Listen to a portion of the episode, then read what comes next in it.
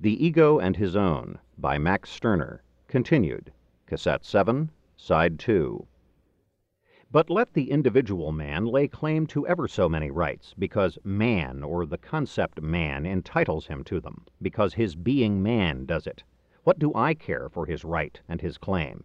If he has his right only from man with a capital M, and does not have it from me, then for me he has no right. His life, for example, counts to me only for what it is worth to me. I respect neither a so-called right of property, or his claim to tangible goods, nor yet his right to the sanctuary of his inner nature, or his right to have the spiritual goods and divinities, his gods, remain unaggrieved. His goods, the sensuous as well as the spiritual, are mine, and I dispose of them as proprietor in the measure of my might. In the property question lies a broader meaning than the limited statement of the question allows to be brought out. Referred solely to what men call our possessions, it is capable of no solution. The decision is to be found in him from whom we have everything. Property depends on the owner. The Revolution directed its weapons against everything which came from the grace of God, against divine right, in whose place the human was confirmed. To that which is granted by the grace of God, there is opposed that which is derived from the essence of man. Now, as men's relation to each other, in opposition to the religious dogma which commands a love one another for God's sake, had to receive its human position by a love each other for man's sake, so the revolutionary teaching could not do otherwise than, first, as to what concerns the relation of men to the things of this world, settle it that the world, which hitherto was arranged according to God's ordinance, henceforth belongs to man. The world belongs to man and is to be respected by me as his property. Property is what is mine. Property in the civic sense means sacred property, such that I must respect your property. Respect for property. Hence, the politicians would like to have everyone possess his little bit of property, and they have in part brought about an incredible parcellation by this effort. Each must have his bone on which he may find something to bite. The position of affairs is different in the egoistic sense. I do not step shyly back from your property, but look upon it always as my property, in which I need to respect nothing. Pray do the like with what you call my property. With this view, we shall most easily come to an understanding with each other. The political liberals are anxious that, if possible, all servitudes be dissolved, and everyone be free lord on his ground, even if this ground has only so much area as can have its requirements adequately filled by the manure of one person. The farmer in the story married even in his old age that he might profit by his wife's dung. Be it ever so little, if one only has somewhat of his own, to wit, a respected property. The more such owners, such cotters, the more free people and good patriots has the state. Political liberalism, like everything religious, counts on respect, humaneness, the virtues of love. Therefore does it live in incessant vexation. For in practice people respect nothing, and every day the small possessions are brought up again by greater proprietors, and the free people change into day laborers. If, on the contrary, the small proprietors had reflected that the great property was also theirs, they would not have respectfully shut themselves out from it, and would not have been shut out. Property, as the civic liberals understand it, deserves the attacks of the communists and Proudhon. It is untenable, because the civic proprietor is in truth nothing but a propertyless man, one who is everywhere shut out. Instead of owning the world, as he might, he does not own even the paltry point on which he turns around. Proudhon wants not the propriétaire, but the possesseur, or usufructier. What does that mean? He wants no one to own the land, but the benefit of it, even though one were allowed only the hundredth part of this benefit, this fruit, is at any rate one's property, which he can dispose of at will. He who has only the benefit of a field is assuredly not the proprietor of it, still less he who, as Proudhon would have it, must give up so much of this benefit as is not required for his wants, but he is the proprietor of the share that is left him. Proudhon, therefore, denies only such and such property, not property itself. If we want no longer to leave the land to the landed proprietors, but to appropriate it to ourselves, we unite ourselves to this end, form a union, a société, that makes itself proprietor, If we have good luck in this, then those persons cease to be landed proprietors. And as from the land, so we can drive them out of many another property yet, in order to make it our property, the property of the conquerors. The conquerors form a society which one may imagine so great that it by degrees embraces all humanity. But so-called humanity, too, is as such only a thought, spook. The individuals are its reality. And these individuals as a collective mass will treat land and earth not less arbitrarily than an isolated individual, or so-called propriétaire. Even so, therefore, property remains standing, and that as exclusive too, in that humanity, this great society, excludes the individual from its property, perhaps only leases to him, gives him as a fief a piece of it, as it besides excludes everything that is not humanity, does not allow animals to have property. So, too, it will remain and will grow to be. That in which all want to have a share will be withdrawn from that individual who wants to have it for himself alone. It is made a common estate. As a common estate, everyone has his share in it, and this share is his property. Why, so in our old relations, a house which belongs to five heirs is their common estate, but the fifth part of the revenue is each one's property. Proudhon might spare his prolix pathos if he said, there are some things that belong only to a few, and to which we others will from now on lay claim or siege. Let us take them, because one comes to property by taking, and the property of which for the present we are still deprived came to the proprietors likewise only by taking. It can be utilized better if it is in the hands of us all than if the few control it. Let us therefore associate ourselves for the purpose of this robbery. Instead of this, he tries to get us to believe that society is the original possessor and the sole proprietor of imprescriptible right. Against it, the so-called proprietors have become thieves. If it now deprives of his property the present proprietor, it robs him of nothing, as it is only availing itself of its imprescriptible right. So far one comes with the spook of society as a moral person. On the contrary, what man can obtain belongs to him. The world belongs to me. Do you say anything else by your opposite proposition? The world belongs to all. All are I and again I, et cetera. But you make out of the all a spook and make it sacred, so that then the all becomes the individual's fearful master. Then the ghost of right places itself on their side. Proudhon, like the communists, fights against egoism. Therefore, they are continuations and consistent carryings out of the Christian principle, the principle of love, of sacrifice for something general, something alien. They complete in property only what has long been extant as a matter of fact, to wit, the propertylessness of the individual. When the law says, ad reges potestas omnium pertinet, ad singulos proprietas omnia rex imperio possidet singuli dominio, this means, the king is proprietor, for he alone can control and dispose of everything. He has potesta and imperium over it. The communists make this clearer, transferring that imperium to the society of all.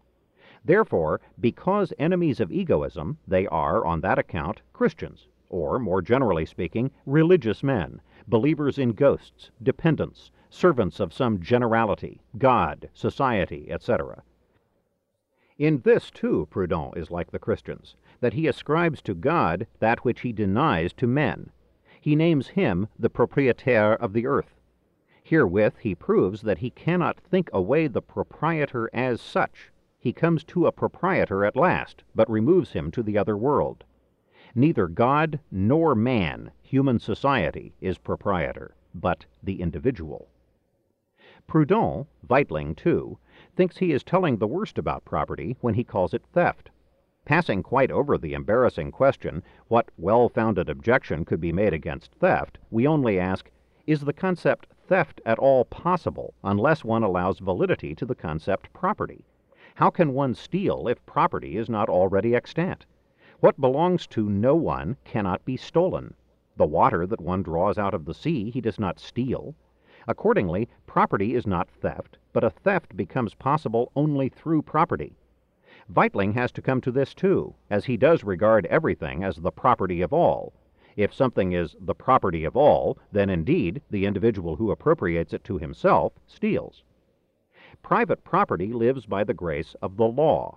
Only in the law has it its warrant, for possession is not yet property. It becomes mine only by assent of the law. It is not a fact, not un fait, as Proudhon thinks, but a fiction, a thought. This is legal property, legitimate property, guaranteed property. It is mine not through me, but through the law. Nevertheless, property is the expression for unlimited dominion over somewhat, thing, beast, man, which I can judge and dispose of as seems good to me. According to Roman law, indeed, jus utendi et abutendi re sua, quatenus juris ratio patitur, an exclusive and unlimited right. But property is conditioned by might. What I have in my power, that is my own. So long as I assert myself as holder, I am the proprietor of the thing.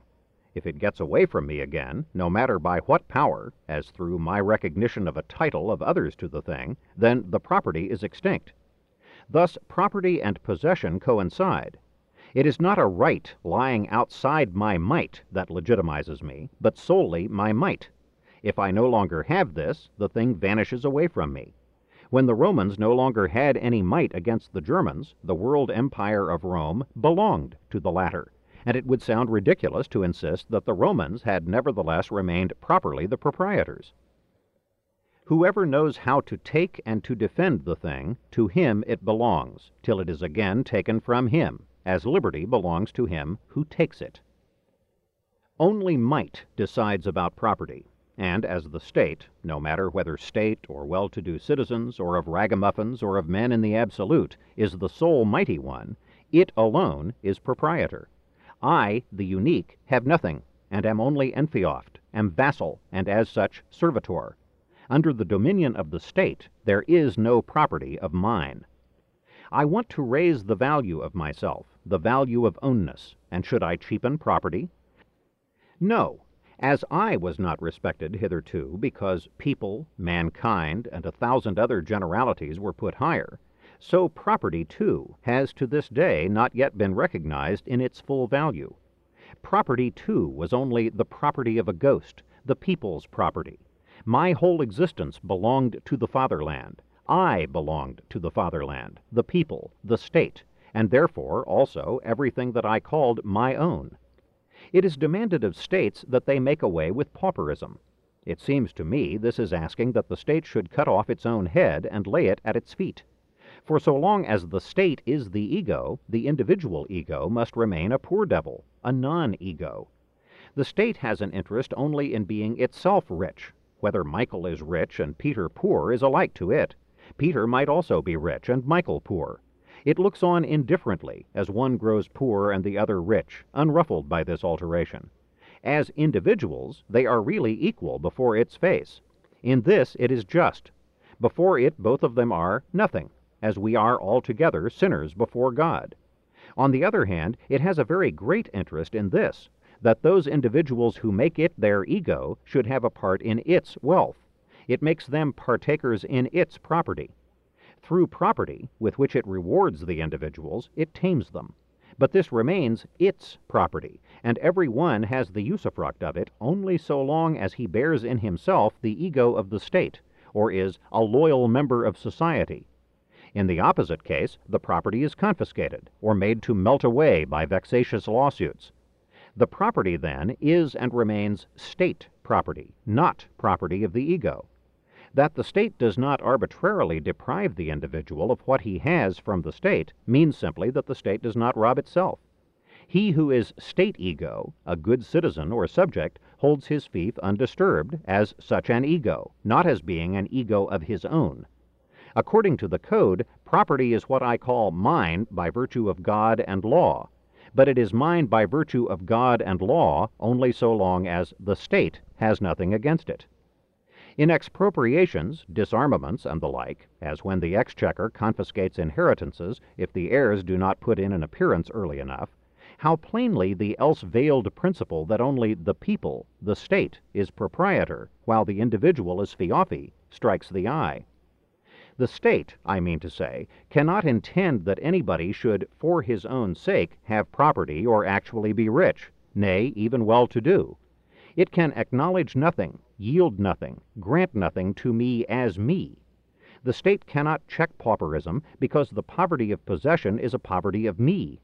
He who is nothing but what chance or another, to wit, the state, makes out of him, also has, quite rightly, nothing but what another gives him. And this other will give him only what he deserves, what he is worth by service. It is not he that realizes a value from himself. The state realizes a value from him. National economy busies itself much with this subject. It lies far out beyond the national, however, and goes beyond the concepts and horizons of the state, which knows only state property and can distribute nothing else.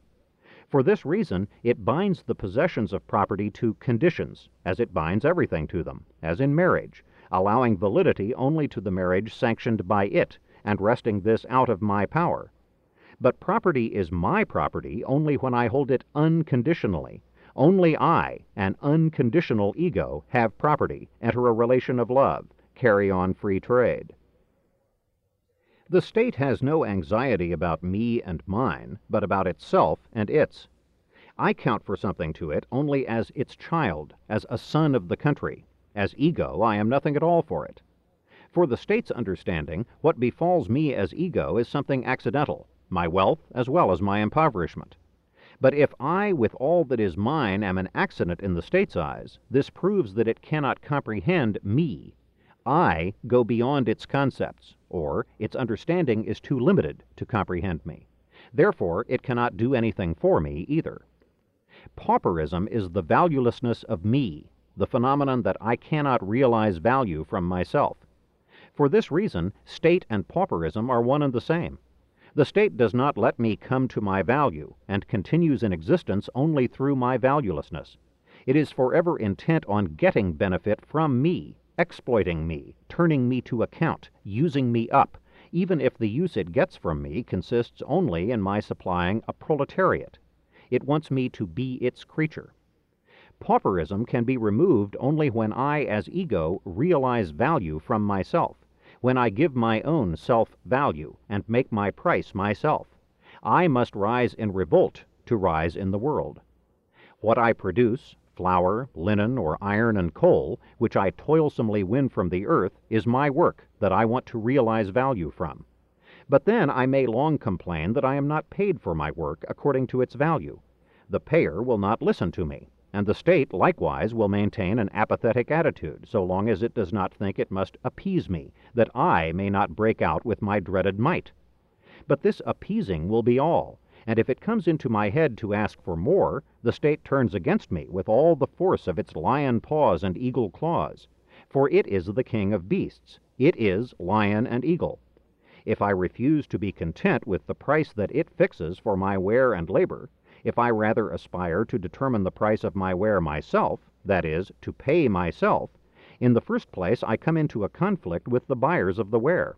If this were stilled by a mutual understanding, the state would not readily make objections, for how individuals get along with each other troubles it little, so long as therein they do not get in its way.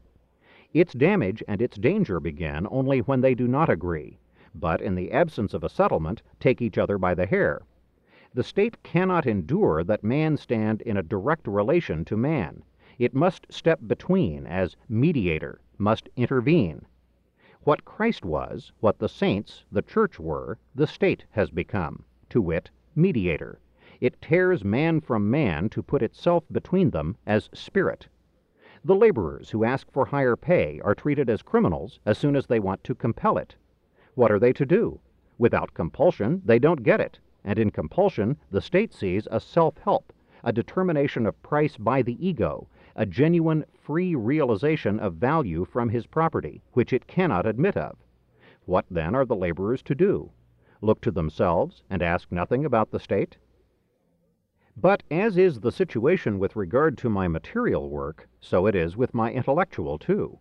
The state allows me to realize value from all my thoughts and to find customers for them. I do realize value from them in the very fact that they bring me honor from the listeners and the like, but only so long as my thoughts are its thoughts. If, on the other hand, I harbor thoughts that it cannot approve, make its own, then it does not allow me at all to realize value from them, to bring them into exchange, into commerce. My thoughts are free only if they are granted to me by the state's grace, if they are the state's thoughts. It lets me philosophize freely only so far as I approve myself a philosopher of state.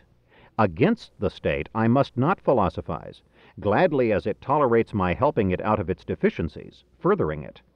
Therefore, as I may behave only as an ego most graciously permitted by the state, provided with its testimonial of legitimacy and police pass, so too it is not granted me to realize value from what is mine unless this proves to be its, which I hold as fief from it.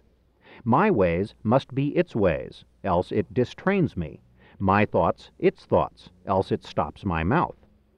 The state has nothing to be more afraid of than the value of me, and nothing must it more carefully guard against than every occasion that offers itself to me for realizing value from myself. I am the deadly enemy of the state, which always hovers between the alternatives, it or I. Therefore, it strictly insists not only on not letting me have a standing, but also on keeping down what is mine. In the state, there is no property, no property of the individual, but only state property. Only through the state have I what I have, as I am only through it what I am. My private property is only that which the state leaves to me of its, cutting off others from it, depriving them, making it private. It is state property. But in opposition to the state, I feel more and more clearly that there is still left me a great might, the might over myself, over everything that pertains only to me and that exists only in being my own. What do I do if my ways are no longer its ways, my thoughts no longer its thoughts? I look to myself and ask nothing about it. In my thoughts, which I get sanctioned by no assent, grant, or grace, I have my real property, a property with which I can trade, for as mine they are my creatures, and I am in a position to give them away in return for other thoughts. I give them up and take in exchange for them others, which then are my new, purchased property. What then is my property? Nothing but what is in my power. To what property am I entitled? To every property to which I empower myself. I give myself the right of property in taking property to myself, or giving myself the proprietor's power, full power, empowerment. Everything over which I have might that cannot be torn from me remains my property. Well, then let might decide about property, and I will expect everything from my might. Alien might, might that I leave to another, makes me an owned slave. Then let my own might make me an owner. Let me then withdraw the might that I have conceded to others out of ignorance regarding the strength of my own might. Let me say to myself, what my might reaches to is my property, and let me claim as property everything that I feel myself strong enough to attain, and let me extend my actual property as far as I entitle, that is, empower myself to take. Here egoism, selfishness, must decide, not the principle of love, not love motives like mercy, gentleness, good nature, or even justice and equity. For justitia, too, is a phenomenon of love, a product of love. Love knows only sacrifices and demands self-sacrifice. Egoism does not think of sacrificing anything, giving away anything that it wants. It simply decides, what I want, I must have, and will procure. All attempts to enact rational laws about property have put out from the bay of love into a desolate sea of regulations. Even socialism and communism cannot be accepted from this. Everyone is to be provided with adequate means, for which it is little to the point whether one socialistically finds them still in personal property or communistically draws them from the community of goods. The individual's mind in this remains the same. It remains a mind of dependence. The distributing board of equity lets me have only what the sense of equity, its loving care for all, prescribes.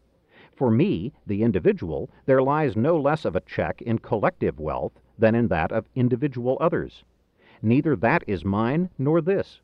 Whether the wealth belongs to the collectivity, which confers part of it on me, or to individual possessors, is for me the same constraint, as I cannot decide about either of the two.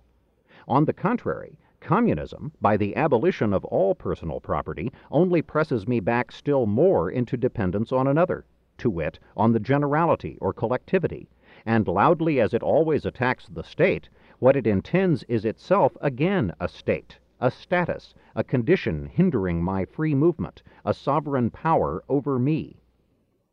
Communism rightly revolts against the pressure that I experience from individual proprietors, but still more horrible is the might that it puts in the hands of the collectivity. Egoism takes another way to root out the non-possessing rabble. It does not say, wait for what the Board of Equity will bestow on you in the name of the collectivity, for such bestowal took place in states from the most ancient times, each receiving according to his desert, and therefore according to the measure in which each was able to deserve it, to acquire it by service. But take hold and take what you require. With this, the war of all against all is declared. I alone decide what I will have. Now that is truly no new wisdom, for self-seekers have acted so at all times. Not at all necessary either that the thing be new, if only consciousness of it is present. But this latter will not be able to claim great age, unless perhaps one counts in the Egyptian and Spartan law, for how little current it is appears even from the stricture above, which speaks with contempt of self-seekers. One is to know just this, that the procedure of taking hold is not contemptible, but manifests the pure deed of the egoist at one with himself. Only when I expect neither from individuals nor from a collectivity what I can give to myself, only then do I slip out of the snares of love. The rabble ceases to be rabble only when it takes hold. Only the dread of taking hold and the corresponding punishment thereof makes it a rabble. Only that taking hold is sin, crime. Only this dogma creates a rabble. For the fact that the rabble remains what it is, it, because it allows validity to that dogma, is to blame, as well as, more especially, those who self-seekingly, to give them back their favorite word, demand that the dogma be respected. In short, the lack of consciousness of that new wisdom, the old consciousness of sin, alone bears the blame. If men reach the point of losing respect for property, everyone will have property, as all slaves become free men as soon as they no longer respect the master as master. Unions will then, in this matter too, multiply the individual's means and secure his assailed property. According to the communists' opinion, the commune should be proprietor. On the contrary, I am proprietor, and I only come to an understanding with others about my property. If the commune does not do what suits me, I rise against it and defend my property. I am proprietor, but property is not sacred. I should be merely possessor? No. Hitherto one was only possessor, secured in the possession of a parcel by leaving others also in possession of a parcel. But now everything belongs to me. I am proprietor of everything that I require and can get possession of. If it is said socialistically, society gives me what I require, then the egoist says, I take what I require. If the communists conduct themselves as ragamuffins, the egoist behaves as proprietor. All swan fraternities and attempts at making the rabble happy that spring from the principle of love must miscarry. Only from egoism can the rabble get help, and this help it must give to itself and will give to itself. If it does not let itself be coerced into fear, it is a power. People would lose all respect if one did not coerce them into fear, says bugbear law in Der Gestiefelte Kater. Property, therefore, should not and cannot be abolished. It must rather be torn from ghostly hands and become my property. Then the erroneous consciousness that I cannot entitle myself to as much as I require will vanish. But what cannot man require? Well, whoever requires much and understands how to get it has at all times helped himself to it, as Napoleon did with the continent and France with Algiers. Hence the exact point is that the respectful rabble should learn at last to help itself to what it requires. If it reaches out too far for you, why then defend yourselves. You have no need at all to good-heartedly bestow anything on it, and when it learns to know itself, it, or rather, whoever of the rabble learns to know himself, he, casts off the rabble quality in refusing your alms with thanks. but it remains ridiculous that you declare the rabble sinful and criminal if it is not pleased to live from your favors because it can do something in its own favor. Your bestowals cheat it and put it off. Defend your property, then you will be strong. If, on the other hand, you want to retain your ability to bestow, and perhaps actually have the more political rights, the more alms, poor rates you can give, this will work just as long as the recipients let you work it. In short, the property question cannot be solved so amicably as the socialists, yes, even the communists, dream. It is solved only by the war of all against all. The poor become free and proprietors only when they rise. Bestow ever so much on them, they will still always want more, for they want nothing less than that at last nothing more be bestowed. It will be asked, but how then will it be when the have-nots take heart? Of what sort is the settlement to be? One might as well ask that I cast a child's nativity. What a slave will do as soon as he has broken his fetters, one must await. In Kaiser's pamphlet, worthless for lack of form as well as substance, he hopes from the state that it will bring about a leveling of property. Always the state, Herr Papa. As the church was proclaimed and looked upon as the mother of believers, so the state has altogether the face of the provident Father. Competition shows itself most strictly connected with the principle of civism. Is it anything else than equality? And is not equality a product of that same revolution which was brought on by the commonalty, the middle classes? As no one is barred from competing with all in the state, except the prince because he represents the state itself, and working himself up to their height, yes, overthrowing or exploiting them for his own advantage, soaring above them, and by stronger exertion depriving them of their favorable circumstances, this serves as a clear proof that before the state's judgment seat, everyone has only the value of a simple individual, and may not count on any favoritism.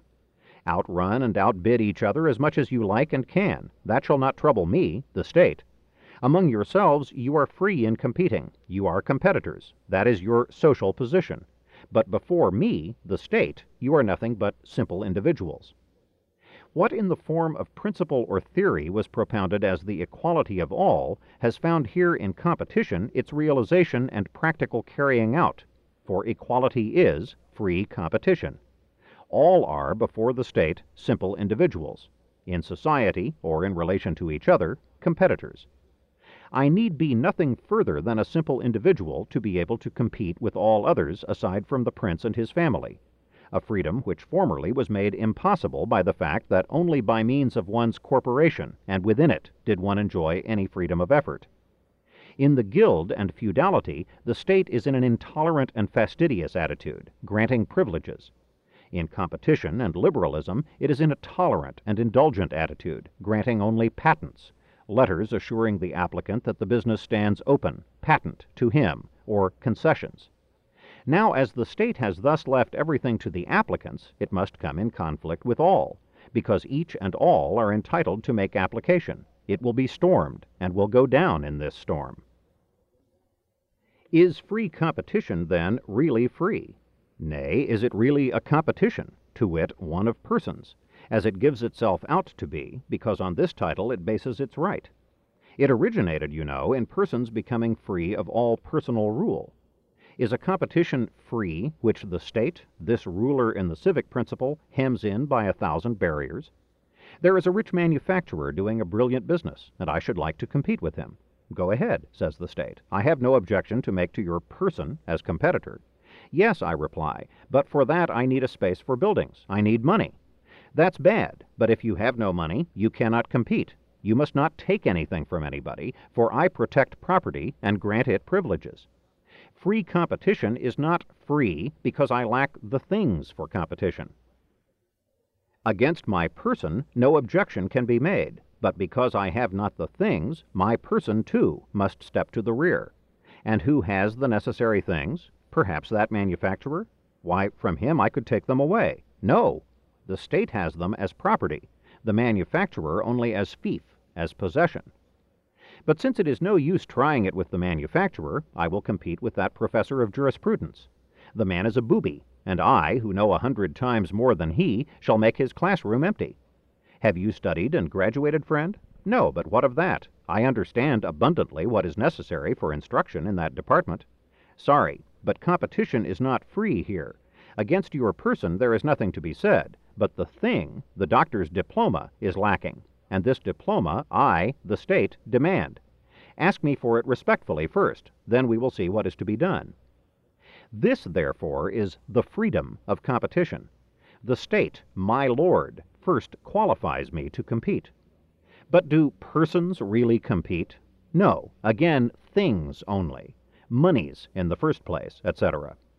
In the rivalry, one will always be left behind another, as a poetaster behind a poet. But it makes a difference whether the means that the unlucky competitor lacks are personal or material, and likewise whether the material means can be won by personal energy or are to be obtained only by grace, only as a present, only when the poorer man must leave, that is, present to the rich man his riches. But if I must all along wait for the state's approval to obtain or to use, as in the case of graduation, the means, I have the means by the grace of the state. Free competition, therefore, has only the following meaning. To the state all rank as its equal children, and every one can scud and run to earn the state's goods and largesse. Therefore, all do chase after havings, holdings, possessions, be it of money or offices, titles of honor, et cetera, after the things. In the mind of the commonalty, every one is possessor or owner. Now, whence comes it that the most have in fact next to nothing? From this, that the most are already joyful over being possessors at all, even though it be of some rags, as children are joyful in their first trousers, or even the first penny that is presented to them. More precisely, however, the matter is to be taken as follows. Liberalism came forward at once with the declaration that it belonged to man's essence not to be property, but proprietor. As the consideration here was about man, with a capital M, not about the individual, the how much, which formed exactly the point of the individual's special interest, was left to him. Hence, the individual's egoism retained room for the freest play in this how much, and carried on an indefatigable competition. However, the lucky egoism had to become a snag in the way of the less fortunate, and the latter, still keeping its feet planted on the principle of humanity, put forward the question as to how much of possession, and answered it to the effect that man must have as much as he requires. Will it be possible for my egoism to let itself be satisfied with that? What man requires furnishes by no means a scale for measuring me and my needs, for I may have use for less or more. I must rather have so much as I am competent to appropriate. Competition suffers from the unfavorable circumstance that the means for competing are not at everyone's command, because they are not taken from personality, but from accident. Most are without means, and for this reason, without goods. Hence the socialists demand the means for all, and aim at a society that shall offer means. Your money value, say they, we no longer recognize as your competence. You must show another competence, to wit, your working force. In the possession of a property, or as possessor, man does certainly show himself as man. It was for this reason that we let the possessor, whom we called proprietor, keep his standing so long. Yet you possess the things only so long as you are not put out of this property. The possessor is competent, but only so far as the others are incompetent. Since your ware forms your competence only so long as you are competent to defend it, as we are not competent to do anything with it, look about you for another competence, for we now, by our might, surpass your alleged competence. It was an extraordinarily large gain made when the point of being regarded as possessors was put through. Therein bond service was abolished, and everyone who till then had been bound to the lord's service and more or less had been his property now became a lord. But henceforth your having and what you have are no longer adequate and no longer recognized. Per contra, your working and your work rise in value. We now respect your subduing things, as we formerly did your possessing them. Your work is your competence. You are lord or possessor only of what comes by work, not by inheritance. But as at the time everything has come by inheritance, and every copper that you possess bears not a labor stamp, but an inheritance stamp, everything must be melted over. But is my work, then, really, as the communists suppose, my sole competence? Or does not this consist rather in everything that I am competent for? And does not the workers' society itself have to concede this in supporting also the sick, children, old men, in short, those who are incapable of work? These are still competent for a good deal, for instance, to preserve their life instead of taking it. If they are competent to cause you to desire their continued existence, they have a power over you. To him who exercised utterly no power over you, you would vouchsafe nothing. He might perish. Therefore, what you are competent for is your competence. If you are competent to furnish pleasure to thousands, then thousands will pay you an honorarium for it, for it would stand in your power to forbear doing it. Hence, they must purchase your deed. If you are not competent to captivate anyone, you may simply starve. Now am I, who am competent for much, perchance to have no advantage over the less competent? We are all in the midst of abundance. Now shall I not help myself as well as I can, but only wait and see how much is left me in an equal division? Against competition there rises up the principle of ragamuffin society, partition. To be looked upon as a mere part, part of society, the individual cannot bear, because he is more. His uniqueness puts from it this limited conception.